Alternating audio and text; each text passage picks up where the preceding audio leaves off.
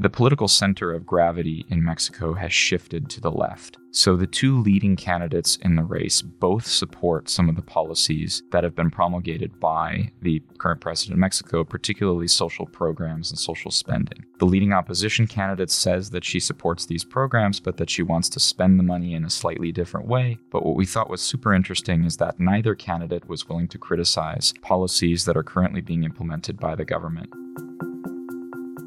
Hi, I'm Ryan Berg, Director of the Americas Program, and I'm here to talk about my recent commentary Presidential Elections and a Fragmenting Political Landscape in Mexico. The commentary is about the state of the Mexican presidential race right now in 2023, which is set to take place in summer of 2024.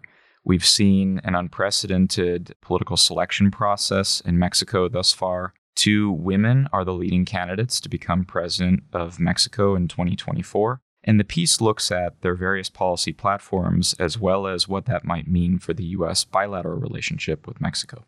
Both the US and Mexico are having simultaneous presidential elections in 2024, and both of the elections will affect the state of the bilateral relationship tremendously. So we thought it was an appropriate time to write this piece to look at the state of the Mexican presidential election, how things are shaping up, as well as a couple of the X factors in the race, namely one of the third parties that will have an impact on the outcome of the election in Mexico has not yet selected its presidential candidate. So, therefore, the two leading presidential candidates will have to compete with a yet unnamed contender. And that is one of the X factors that we thought interesting in this piece. One of the biggest takeaways from the piece is just how much Andres Manuel Lopez Obrador, the current president of Mexico, has managed to shift the political conversation over his five plus years in office. That is to say, the political center of gravity in Mexico has shifted to the left. So the two leading candidates in the race both support some of the policies that have been promulgated by the current president of Mexico, particularly social programs and social spending. The leading opposition candidate says that she supports these programs, but that she wants to spend the money in a slightly different way. But what we thought was super interesting is that neither candidate was willing to criticize policies that are currently being implemented by the government,